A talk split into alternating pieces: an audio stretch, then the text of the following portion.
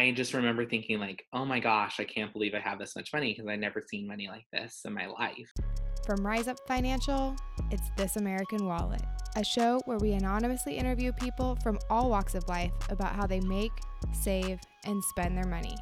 I'm your host, Annalise Bretthauer. I'm a certified financial planner professional on a mission to break the taboo of talking about money. As a reminder, nothing discussed on this episode should be considered advice of any kind. Please consult the appropriate financial professional about your specific situation. Now back to the show.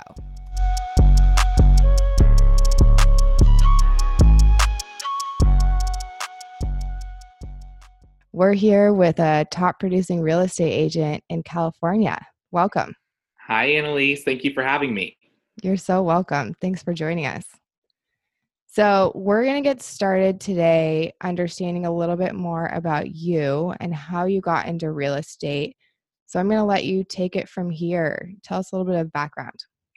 For sure. Um, so, out of college, I had quite a few job offers, um, and I chose to go work for a, a wine tech company in California. Um, and then realized that this was not for me. I was super bored at work.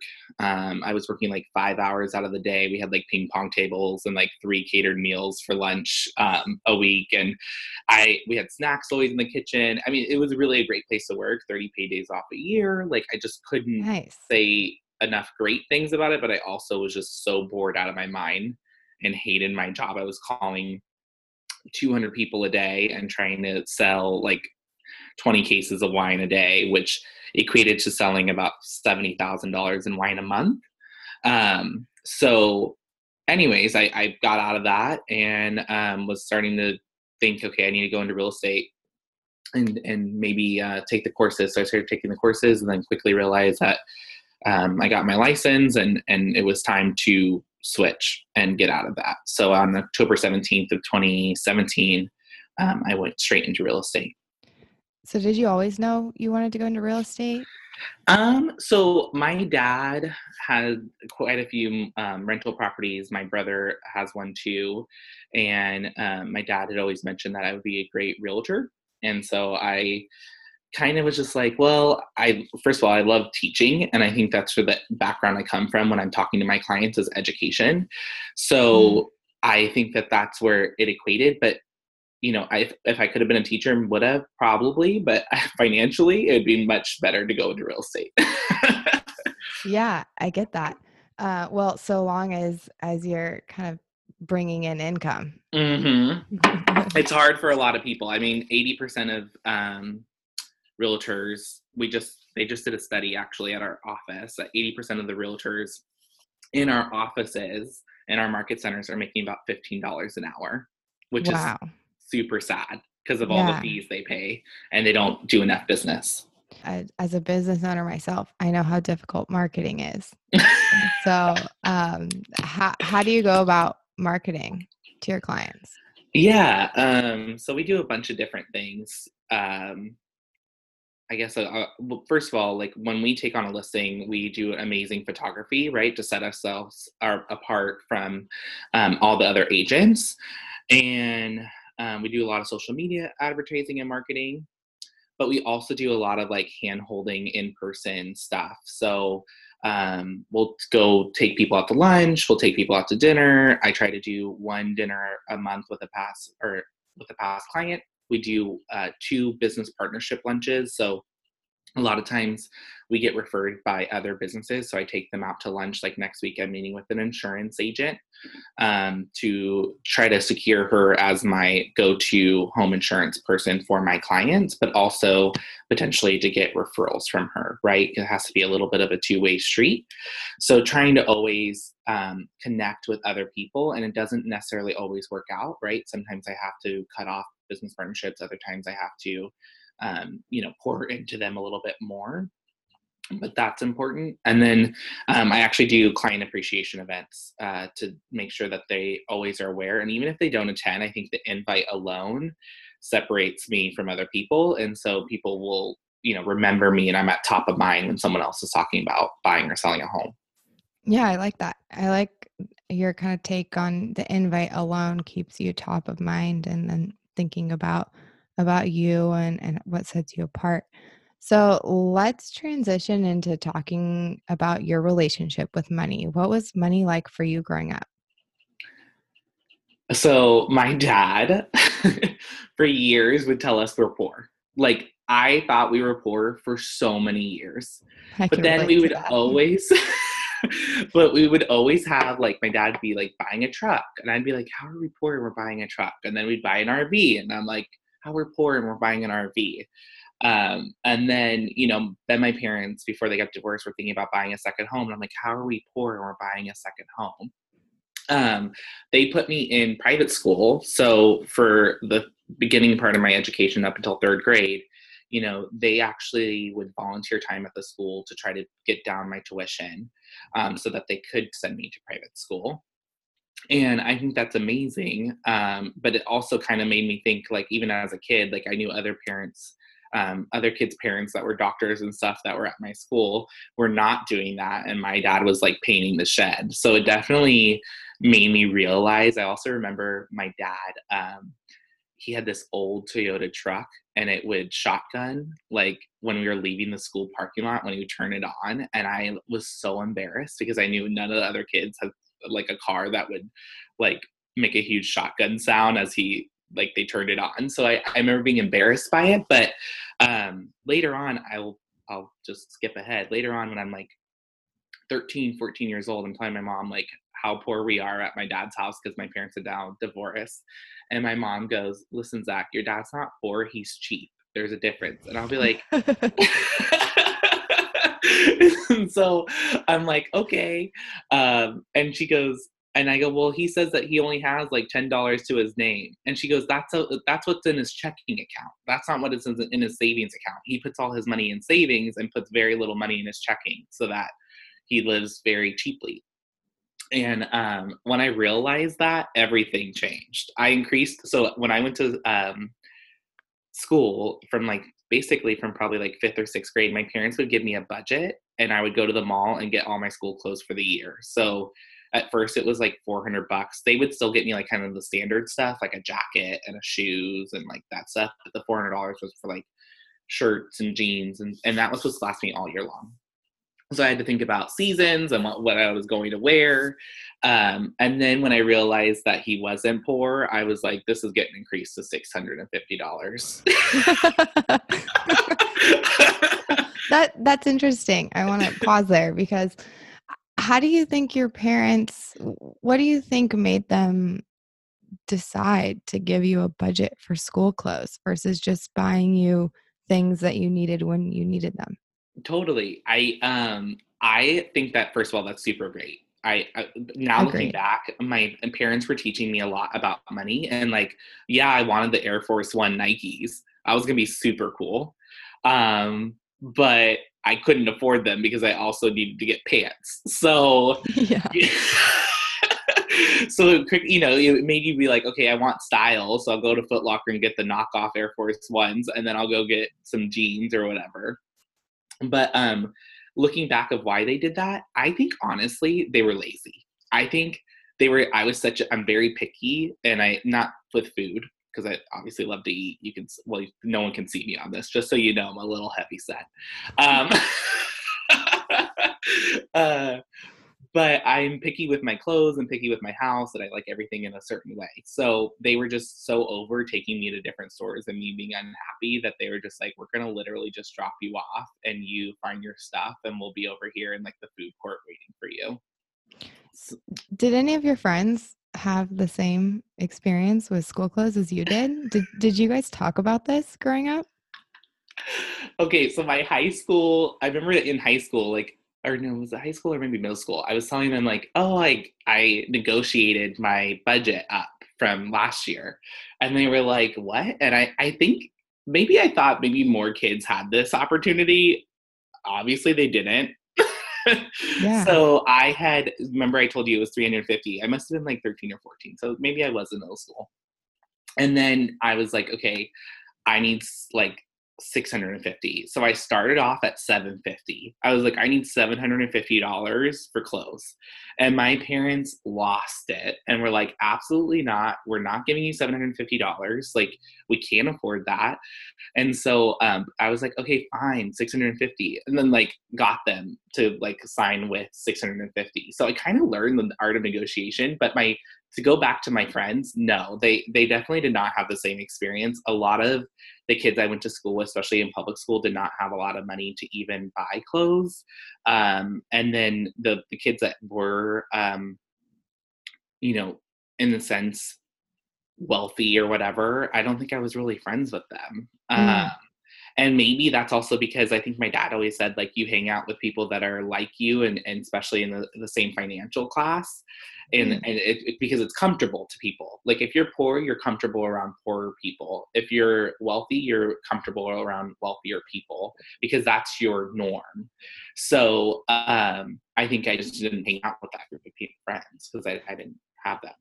Yeah let's let's talk about that. That's an interesting um, idea that that people who are less fortunate hang out with people in their social social economic class um, and wealthy people hang out with wealthy people. As a, a child how do you think you developed um, kind of your your ideas about who who fit in what class?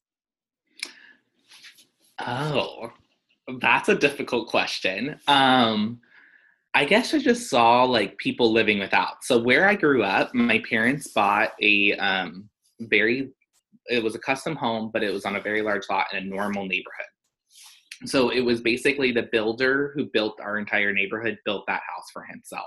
Mm. Um, so all the other houses were the exact same, and our house is this like large rancher at the end of a court with like this massive lot.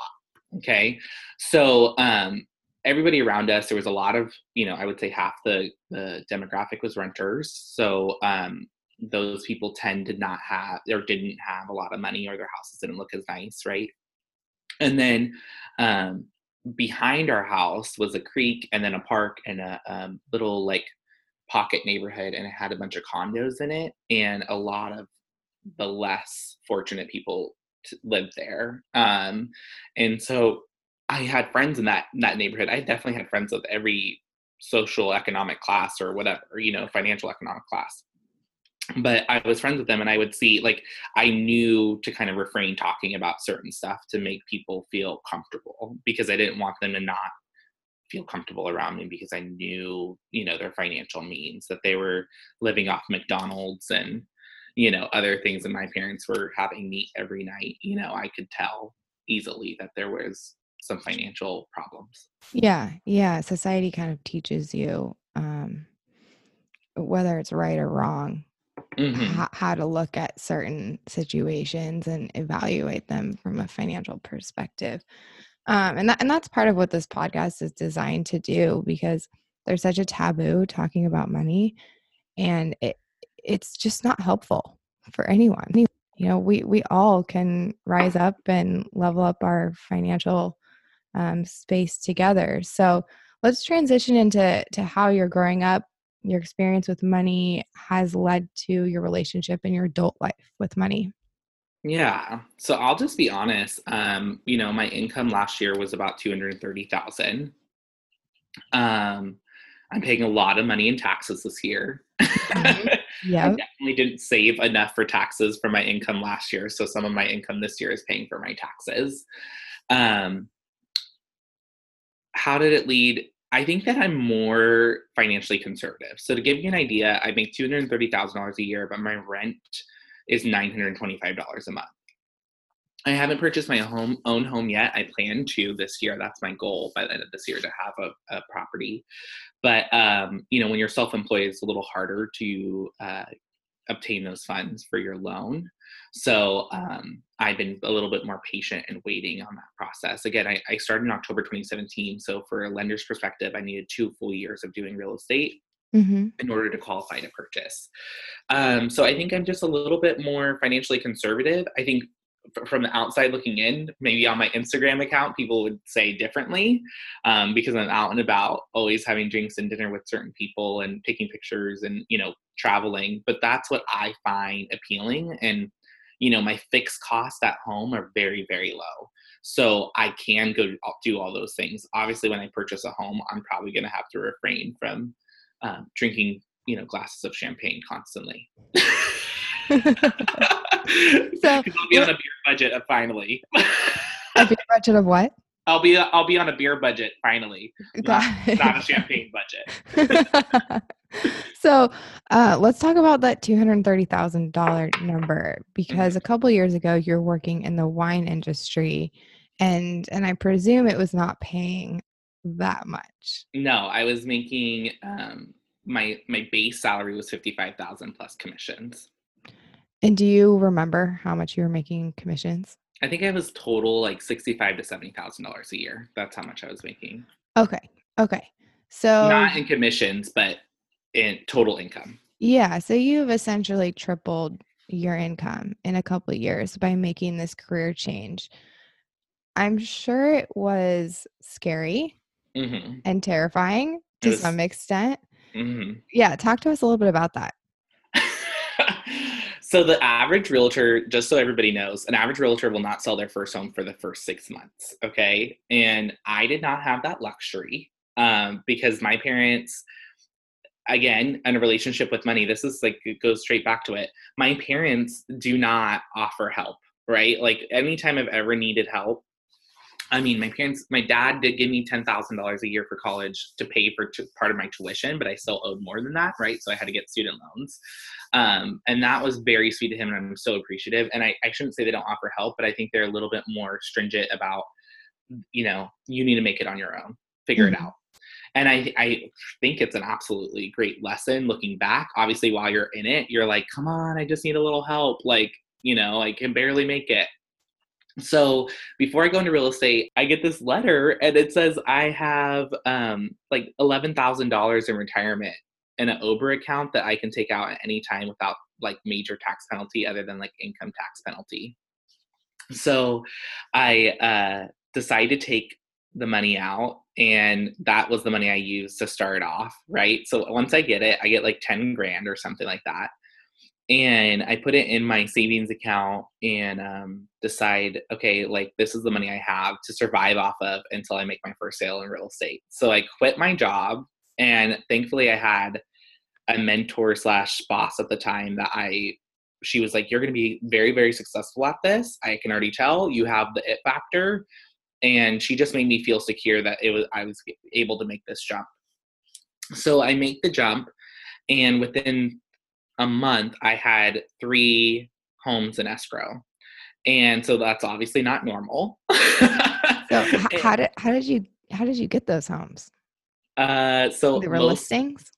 No, most of them were buyers. Okay. Um they were open houses. So I was doing four to five open houses a weekend. So on Friday I would do one, Saturday I would do two, and Sunday I would do two and I just started meeting a ton of people. And at the time in the market in October 2017, um, the market was super red hot. Most realtors weren't even doing their own open houses because homes would go into contract with us seven days without even trying. So they just stopped working, you know.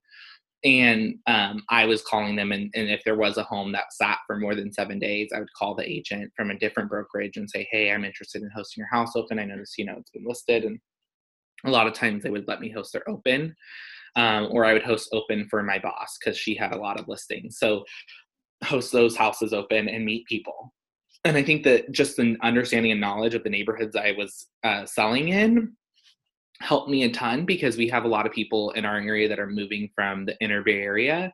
So when they when they move out to our way, we want to be able to educate them on what neighborhoods, schools, grocery stores, gyms, where's everything located for them, and are they in a decent neighborhood and um, showing them crime rates and, and, actual factual information so that they can make their own decision. Yeah. So back to that education piece that you talked about in the beginning. Mm-hmm. Why you really enjoy real estate and what you think sets yourself apart from other agents mm-hmm. in your area. Yeah, that makes sense. Okay, so so you make the leap. You're on pins and needles. Your parents mm-hmm. are uninterested in in giving you money Sounds oh, I like- should also mention one more thing. My parents my mom, first day I come back, I'm like, oh my gosh, mom, I got my real estate license. She's like, and she's like, so you're going into real estate full time? And I said, yes. And she goes, how are you going to pay for your retirement? What, what are you going to pay for your health care? Do you have the money to do this? Why are you doing this? You shouldn't do this. You need to go work for a normal job. Both my parents have worked in jobs where they get pensions and like full on benefits. Um, so they've never taken risks like this. And so that was pretty difficult. What'd you say? Um, I was pretty upset with her actually. I think I was like, I was like, I said something like, I wish you would just congratulate me because this is something I really want to do and I hate my job. So I go, and I also said something like, I have the opportunity to put more in my retirement than you do with my financial success in real estate. So please stop. So, so, so your your success really started with the mindset. That's what I'm hearing is kind mm. of this this confidence and this mindset of I'm going to put in the work and I'm going to figure it out and there's there's no failing. Yeah, I think that was part of it. I also think that you have to when you are jumping to be successful, you have to be okay with failure. Mm. And so I think I definitely was like if it doesn't work out, guess what? My job loves me so much, they'll accept me back in 2.2 seconds. So I'm not that worried about it. I mean, they try to keep me there forever. They offered me better pay. They offered me a management position. They offered me a different position. They were just trying to keep me at that company. And I was like, I can't stay here anymore. So I left. But the door was open. The way I left, they knew that if I needed to come back, they would always offer me a job back. Okay. Okay. So there's some some security there. Um, in, in knowing that you can always go go back to, to your previous job.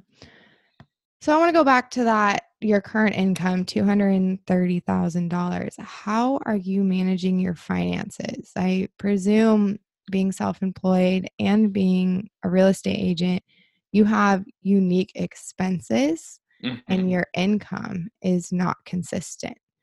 So, what are you doing to kind of smooth out some of those things?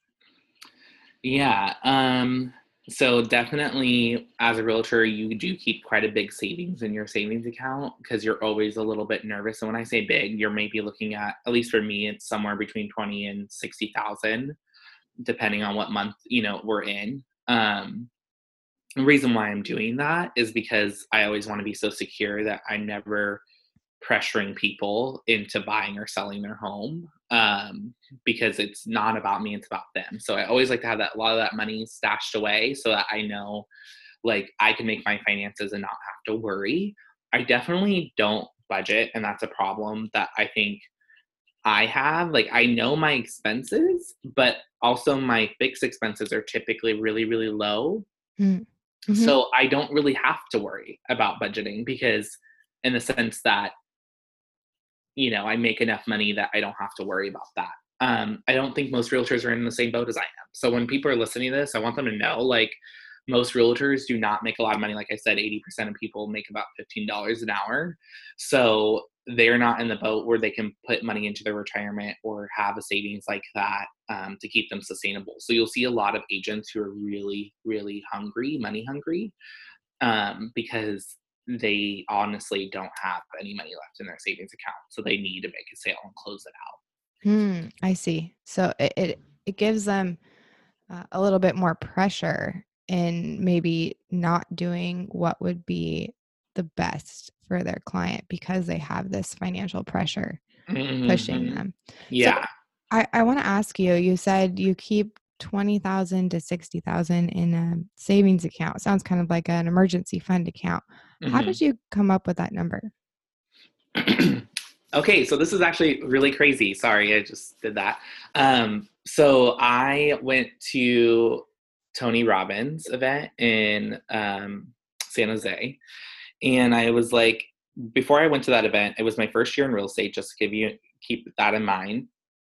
I had just made quite a bit of money. I just traveled to Europe for three weeks, and I come back from Europe and I'm having like after vacation depression.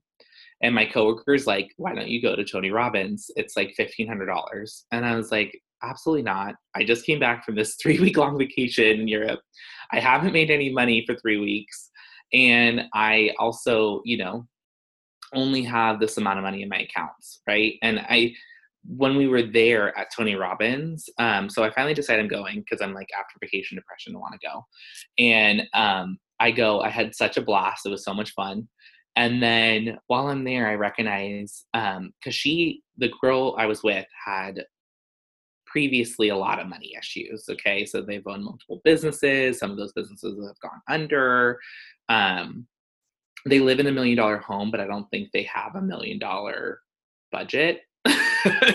so, kind of give you kind of you know eyes wide open. And she said, you know, when you hold your hands wide open, she goes, I hold mine really wide open. Like all my fingers are separated because that's how fast money flows through my hands. Right. Hmm. And um, I, I and mine are typically when I hold my hands open, my fingers are very tight, meaning I don't I don't let a lot of money slide. And she goes, "That's so funny," and and I and that's what she was getting at the Tony Robbins conference was trying to understand some of her thoughts around money actually. Hmm. And um, I was like, well, I, you know, I always keep ten thousand dollars in my savings, and she's like, well, why that number? And I said, well, I was like, I guess, you know, when I was working for a normal job and I knew I had consistent paycheck, I basically only kept five thousand in my savings, and that's horrible, I know, but that's what I did. And then, um, and then I, when I got into real estate, and it was like my first, you know, eight ten months, I only had about ten thousand always in my savings account because I was spending so much. And um, then I she kind of like made me think about it. I was like, she's like, that number is stuck in your brain somehow, and you need to let that go. You can make mm. as much money as you want, go make it, and then put that money in savings. So now that number has grown to that mm. amount. But you know, you hit huge setbacks. Like last year, my tax bill was twenty five thousand dollars. So, you know, trying to keep $60,000 in your savings account is pretty difficult when you have these major numbers coming at you. My tax bill this year is $43,000. So, and before it was my write-offs, it was 67,000. So I'm, I'm kind of hearing you're working with a CPA. Yes. Yeah. are, are you going forward going to start paying quarterly taxes? Yeah. My goal this year is to pay quarterly.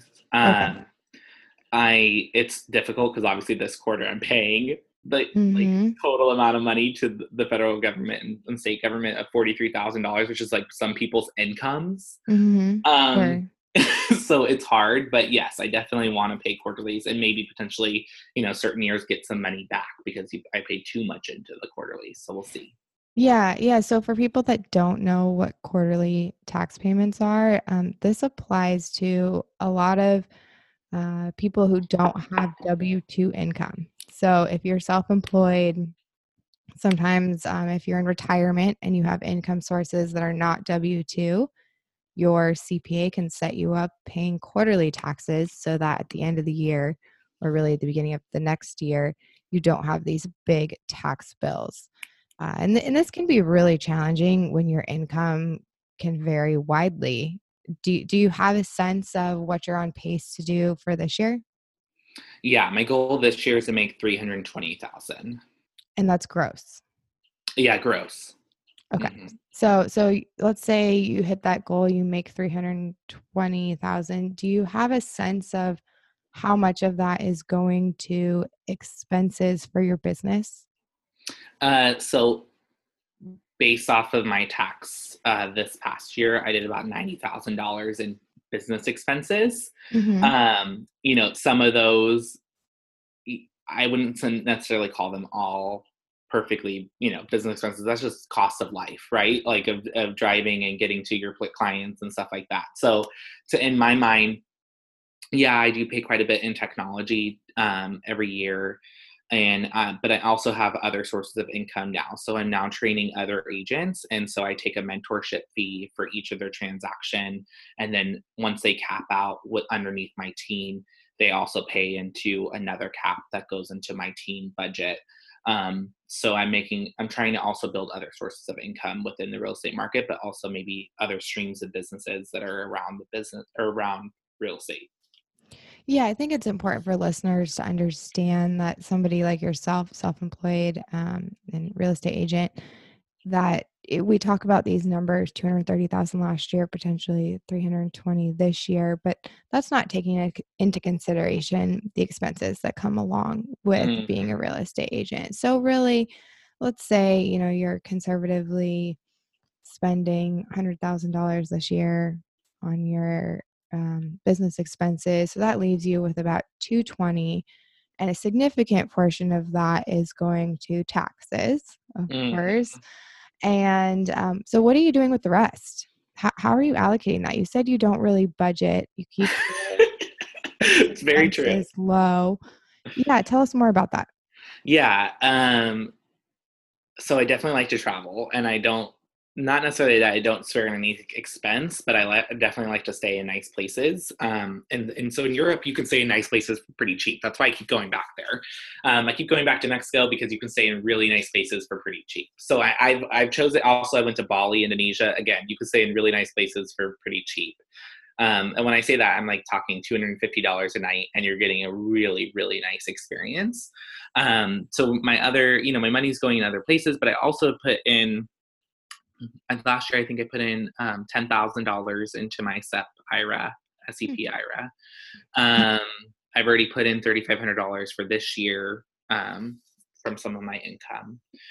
Um, you know, I'm I'm definitely paying attention to where some of my money is going, but I also have to say like my restaurant expenses, like they could definitely equate to uh, fifteen hundred dollars or two thousand dollars a month, and some of those are definitely uh, business expenses, and some of those are not, right?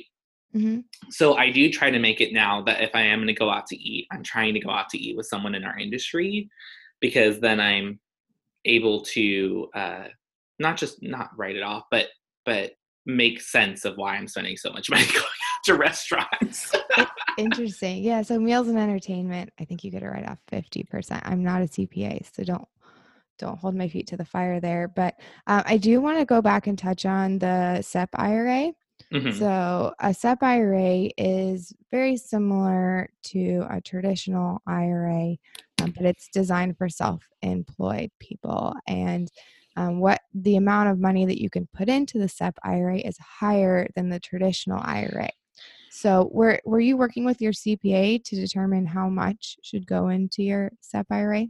Yeah. So um, my tax person was just saying that, you know, I think it was like 25% of my income can go in there or something like that.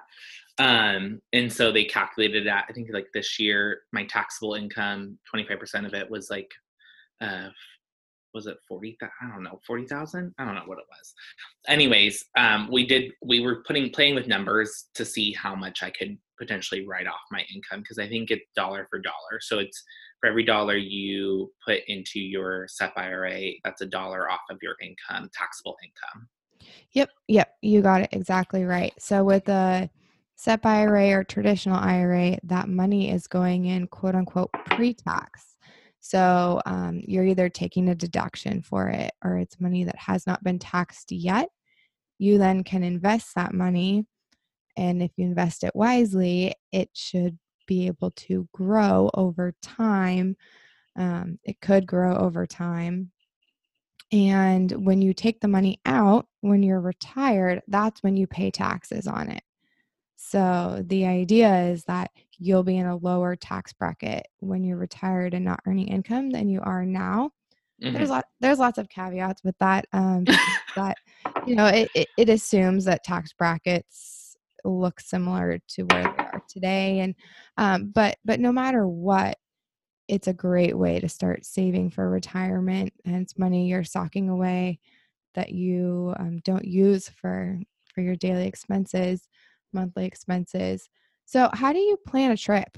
Do you set a budget for your trip? You say you don't budget yet. You can throw back numbers at me um, about how much yeah about how much you're spending on going out to eat. So um, I guess my question becomes, you know, you're you're aware of where you are financially and how much you're spending. You're just not making choices proactively. Yeah, I'm not. I'm mindful of how much I'm spending, but I'm not necessarily setting myself up on a budget. Um, sure. So okay. for definitely planning trips, um, my mom taught me that if you can try to go on a trip for about a hundred dollars a day, that includes like your flight and your stays, you're doing pretty good. So when I say I'm staying in a place for two hundred and fifty dollars a night, I'm probably splitting that up with friends. Um, and so when I'm, you know, when we have friends go, we're all splitting the cost. And so it really does come out to less than two, you know, less than a hundred dollars a day in my stay. And then mainly how I book my flights are um, I wait for a deal. So I will, and I've, I've started doing this about four years ago. So I'll say, I really want to go to Italy or I really want to go to Europe. Um, I'm going to wait for a deal to come to my email inbox that is for under $600 round trip. And I'll just wait and wait and wait. And then all of a sudden, the next day or a couple days later, I get an email that says $585 round trip direct from Oakland to Rome. And I'm like, book, done. And then I call, I talk to everybody else about booking because then I because then I'm like, listen, when's the next time you're going to Rome for under six hundred dollars round trip? You're not, so you're just gonna buy the ticket now. You're gonna.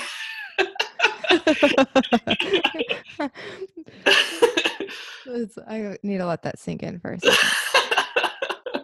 So, are, what what technology are you using to track these prices? Um, so I use Scott's Cheap Flights. I don't know okay. if you've heard of that. Yeah, yeah, I have. a blog, um, and you can pay a little extra. My brother pays a little extra. I'm too cheap to pay a little extra, but he pays a little extra to get like the best deals, and then I, I have the free version. So they send me, you know, not the best deals but um, my brother will sometimes let me know some of the best deals that come through and he'll forward them to my inbox so that I know. But yeah, that's typically how I find my flights. Um, and then for my stays, based off my flight. So uh, obviously, I make my flight schedule, right? And then my stays are now adjusted based off of where my flights are, right? So now I'm like, okay, where can I say that I'm getting the most amount of money or most bang for my buck? And most of the time, it's trying to stay close to the city center or near a metro station or or you know some type of train station that I can get quick and easy access into the city without hopping into a taxi or renting a car. Uh, so in my trips, it's first of all I don't know how to drive stick shift. So in Europe, don't let me rent a car. I can't drive stick either. So so the automatic the automatic versions of cars in Europe are so expensive to rent that I'm like absolutely yes. not. So best believe if I did do it, I I would rent a stick shift, but I don't know if we would actually get anywhere because I wouldn't be able to drive it. so maybe one of your pre prerequisites for your friends coming on the trip is can you drive stick shift? Yeah, one of my friends did. I was like, it's a prereq. You're going to be driving the entire time when we go to see my family in Spain. So yeah, when we did rent a car, but yes, most of the time I'm trying to stay local to again reduce the cost of my my total travel. Right, if you can reduce a lot of your transportation. Um, that will save you a ton of money and be able to allow you to go do things during the day. And then I have a rule when I'm on vacation, and it's one thing a day. So just do one activity. So if that's seeing the Picasso Museum or going to the Vatican, it's that one thing. And then afterwards, I'm getting a cocktail and rewarding myself. for rewarding yourself for not doing multiple things? Yes. Okay. Okay. I like that. Yeah, yeah. Yeah. I think it's really important to have systems set up to be able to keep yourself within your bumpers. Mm-hmm. Uh, of your financial means and still be able to enjoy your life because ultimately money is there to provide nourishment. And Ooh, financial- that was good. All right. yeah, I think that's as a financial planner, that's one of my major goals is how how do we create stability um, and look at your long-term goals and have your money provide nourishment over time. You know, it's not just nourishment tomorrow, but nourishment 20, 30, 40, 50 years from now, uh, maybe longer, depending on how old we are. Oh, um, can we talk about that really quick? If sure. you're going to be a great financial advisor, so my financial advisor said to me, um, "How long do you expect to live?" And I said, "A hundred." And he said, "No, but really?" And I said, "No, but really." said I plan to live to 100, and he was like, "Well, most people live to like 80. So when you're planning to live to 80," and I said, "If I'm living to 80, I'm 27 right now. That means like 38% of my life is already gone." So I'm not okay with that. I was like, so if I'm 27 years old um, and I want to live to 100, only 27% of my life is gone. So I still have a lot of life to live. And he was like, okay. And I was like, so we're going to plan to live to 100 because that's what I want to live to. so. Yeah. yeah, no, this is, thanks for bringing that up because this is a really important point. As a financial planner, my philosophy is I believe we are there to support what you need. you know, it doesn't it industry averages matter, yes, but ultimately, you know, I am of the opinion that we should be planning more conservative conservatively versus less conservatively. So the longer your lifespan, the the longer you have to fund making what your decisions look like now probably more conservative. So planning to 100, you need to save more money every year now versus to planning to 80 or 85. So I find it interesting that that they were giving you pushback I think he, I think he was trying to uh I think he was trying to uh, help me understand that like if I am going to save that much, it's going to have to be a lot to live to a 100 yeah. And and and what's reasonable right? Mm-hmm. but at the mm-hmm. same time i'm like okay well then tell me what the number is you know? Because i want to know like do i need to save $30000 a year? Do i need to save $20000 a year to yeah. set myself up? do you know um, what they were using for growth rates? No he, i don't. Okay was t- tell me more about what when you were like give me the number um what what did what did they say? What were they showing you charts? Were they using software? Yeah, they're using charts and software, I think, to like pump in some numbers and kind of give me an idea of what I needed to do. And mm-hmm. so he was like, basically, like, if you want to do that, this is how much you would have to live. So, oh, oh, sorry. So he said, how much income do you want to make in retirement?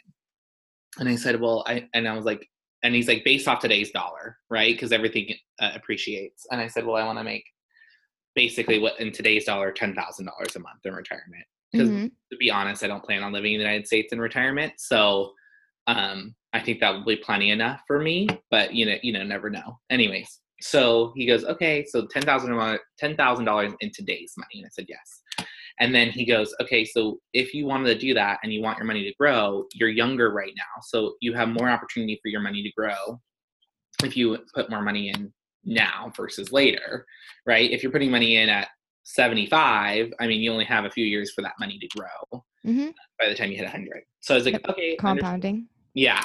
So understood. So he said something like, um, he showed me some numbers and was like, okay, could you, what do you think is reasonable, right? Like, how much could you do right now in the next 10 years? How much money can you put in? And I was like, well, and, it, and then it was basing it off me living to 100, right? So he's like, in my opinion, if you could put $30,000 in for the next five years, that's going to lay down the foundation for that to grow by the time you hit 100. And then you only have to do I think it was less than 30,000. It might have been like 15,000, $15,000 a year for the years after to hit my number. Um, so that when I retire, I could actually live comfortably.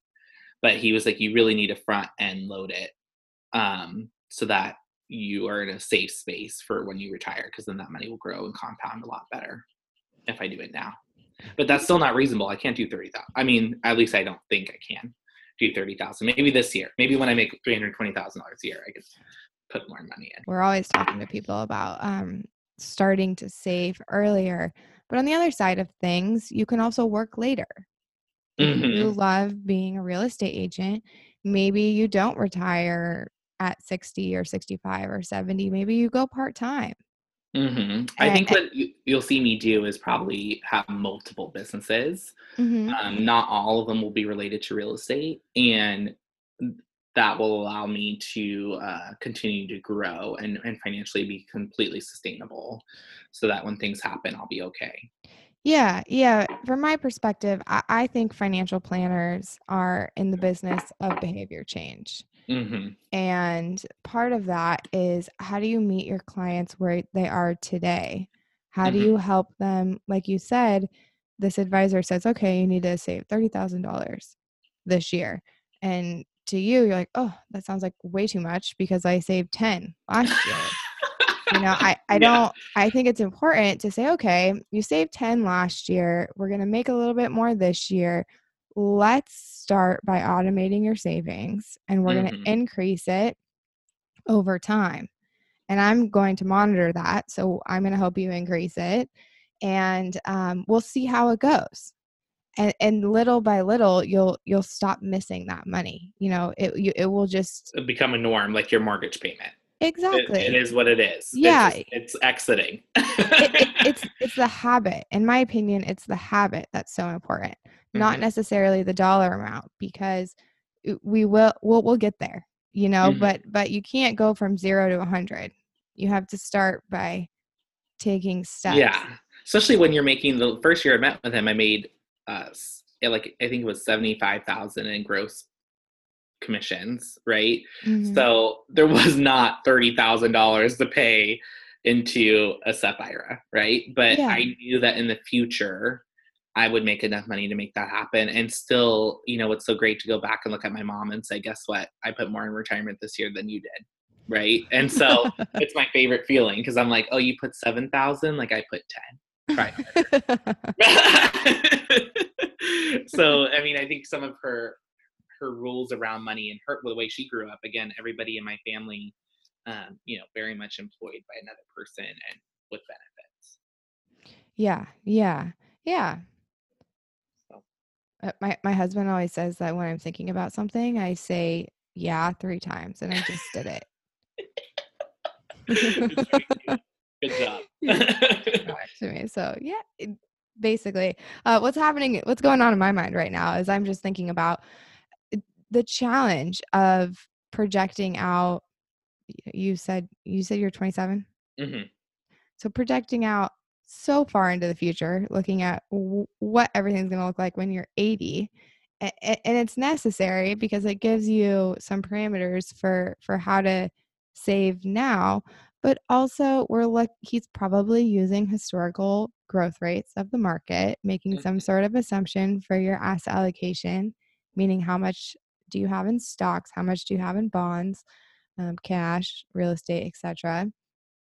And we just don't know what's going to happen. And so I think that's why it's great that you have a planner that you can work with each mm-hmm. year as things change and so long as they're they're meeting your needs of where you're at then that's great that's fantastic so i have i've got a next question for you what habits have you found to be successful in managing your finances do, do you have a consistent you have a lot of um, ideas that sound like stems from some of some things that your parents taught you. Mm, yeah. The hundred dollars a day on vacation um, how to buy your flights that sort of thing.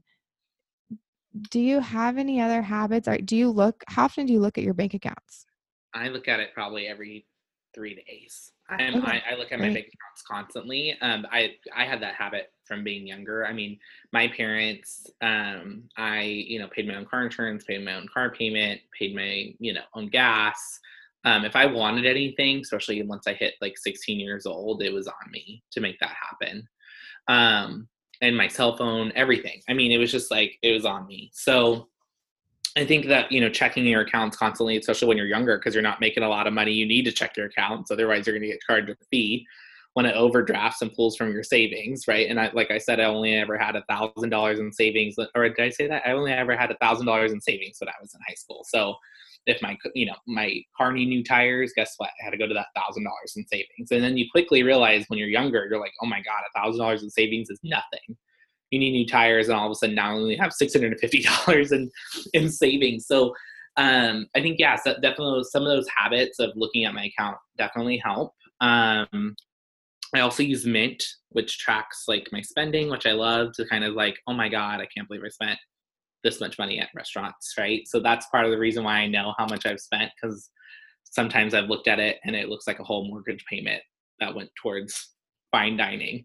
Um, basically i live at restaurants just so everyone else knows um, that's why you don't spend much on rent exactly right just kidding um, and then what else um, I think some of my habits around, as, for example, like I want to buy a house this year. So you see me right now, I'm drinking coffee from home. I used to be at Starbucks every single day. So coffee at home because I'm trying to save money for a house. I'm like, I can cut out a huge piece of my budget. So I am very conscious and aware, but I'm not maybe like saying this is how much money I have allocated towards coffee every month, or this is how much money I have allocated towards restaurants. And I definitely think that would make a huge change in me. But when you're doing so many things at once and you're a top producing agent, you're managing other people's lives and transactions, then you're training newer agents and bringing them onto your team and basically like acquiring more business um, I think it's pretty hard to keep track of all that. And now it's start it's I'm thinking I'm getting to a point in my life where I'm gonna start having to hire people, truly hire them on a monthly basis on a retainer basically to kind of take care of some of this stuff for me versus hiring an admin for just myself, maybe hire, you know, a specialist that handles bookkeeping and that type of stuff so they can do all that for me because I don't have that right now. And I do it all on my own. Yeah, free up some time so that mm-hmm. you can mm-hmm. go uh, do more showings or meet with more clients or that sort of thing. Mm-hmm. I want to be client facing as much as possible. So that's, you know, uh, towards the end of this year, that's another goal is to hire an admin on the back end of my business. So that way I can be in front in my business constantly, in front of people every day. Do you have a monthly savings goal? No. What do you think about that? Instead of of giving yourself buckets, what do you think about saying, okay, I'm going to save a thousand dollars each month. And then whatever else I bring in can be allocated however I please. I'm just curious to get that would be awesome. I when you first said that, I was like, absolutely not. I would never do that because like I because my income is so erratic. You know, mm-hmm. like this month we're closing about fifty thousand dollars in transactions.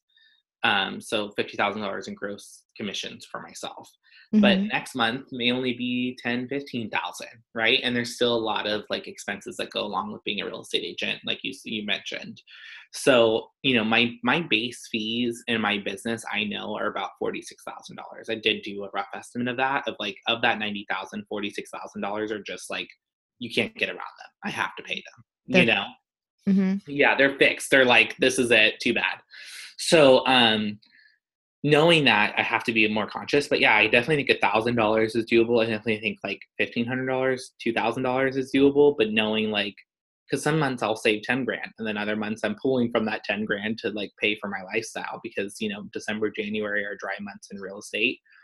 Um, so I don't make a ton of money, and I, I have to pull from savings to keep affording my life and pay for gifts for people and you know all that good stuff. Have you thought about using the bucket approach when it comes to your bank accounts. So having different savings and checking accounts for different purposes?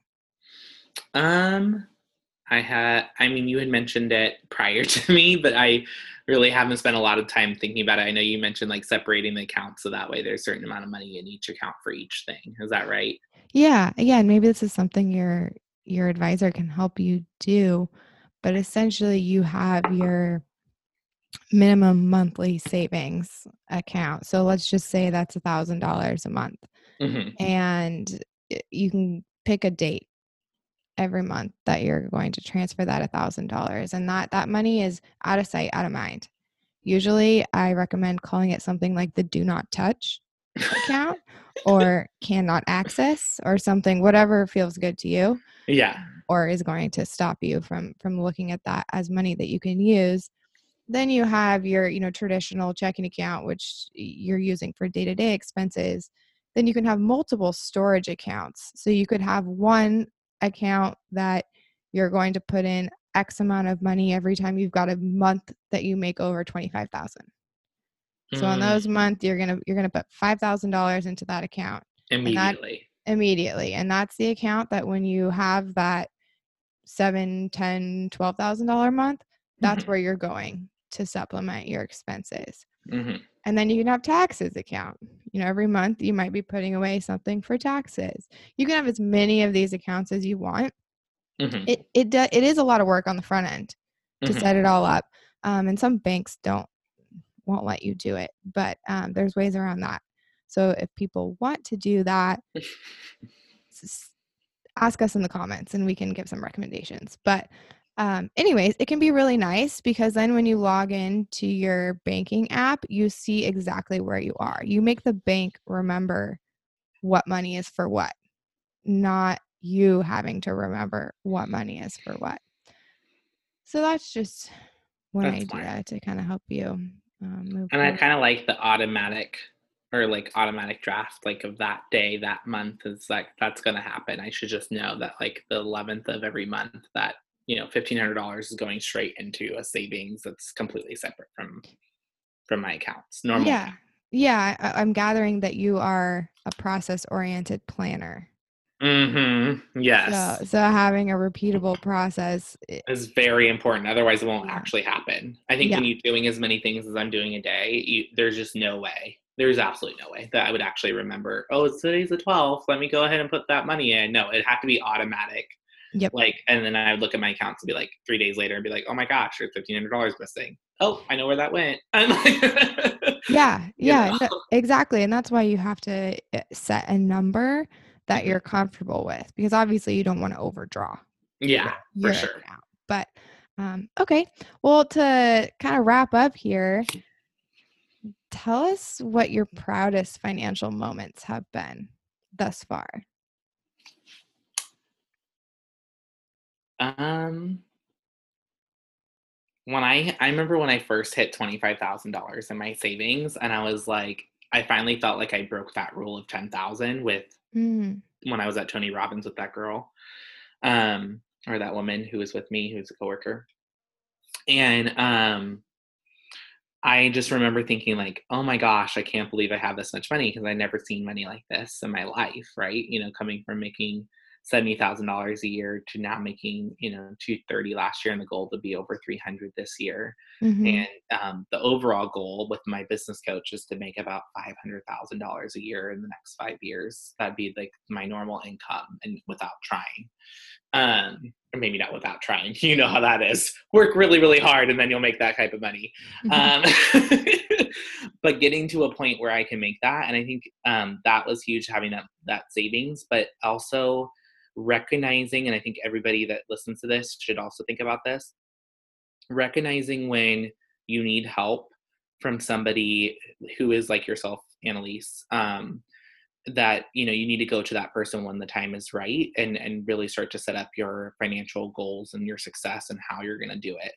And um i you know quickly realized that i didn't know what i was doing i came from a family that was you know employed by other people had 401ks had pensions and all that stuff set up and so I don't know anything about that stuff. And finding the right person that you're like, okay, this is makes sense for me. They're smart, they're educated, they get it, they know where I'm coming from and what I need to do.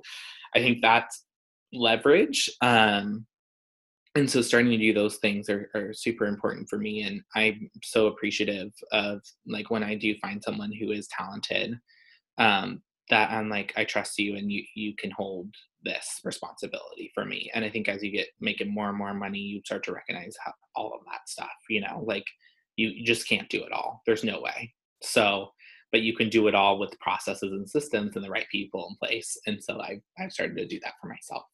Yeah, team approach can be Mm. very successful. I was listening to a YouTube video um, about an author talking about her book. I think it was called The Love of Money. And she said, clarity is power. And it's kind of that knowledge is power. And I, I hear that from what you're saying. You know, having that team, that talent, that support is what gets you to the next level. So you can rise up and um, find wellness, both financially and in your personal health. So, with that, is there anything else you want to leave our listeners with? No, I think I think we covered it all. Um, I think the biggest thing for your listeners is to recognize when it's time to put that team in place, right? Mhm, And and um, sure. When is it, Annalise? Is it right now? Like, is it any financial means, um, or is it, um, you know, when you start to make a little bit of money and you start to recognize that you have other areas that you could pour into, right? So I think that's hard. I think in most of America doesn't live with abundance um, in mind or or have the financial means to do so. So, you know, definitely, I think speaking to you in the beginning, even if they're not ready, six months a year from today, they may be ready to truly make the leap of financial success. Yeah, absolutely. And and start with something that is achievable and doable for you. Mhm. So whether that's putting $10 a month into your savings account or 10,000 or 100,000, um, it's that habit, that habit um, of changing your mindset, your relationship with money, your money personality, becoming that financially well, um, financially savvy person so that you can keep doing what you're doing and, and use your money for nourishment. If this is your first time joining us, welcome to the Rise Up Tribe. If you're a regular here, thanks so much for listening. You're a valued member of our community. If you'd like to come on the show, Google This American Wallet, which will take you to the podcast page of our website here at Rise Up Financial. Until next time, be kind and save money.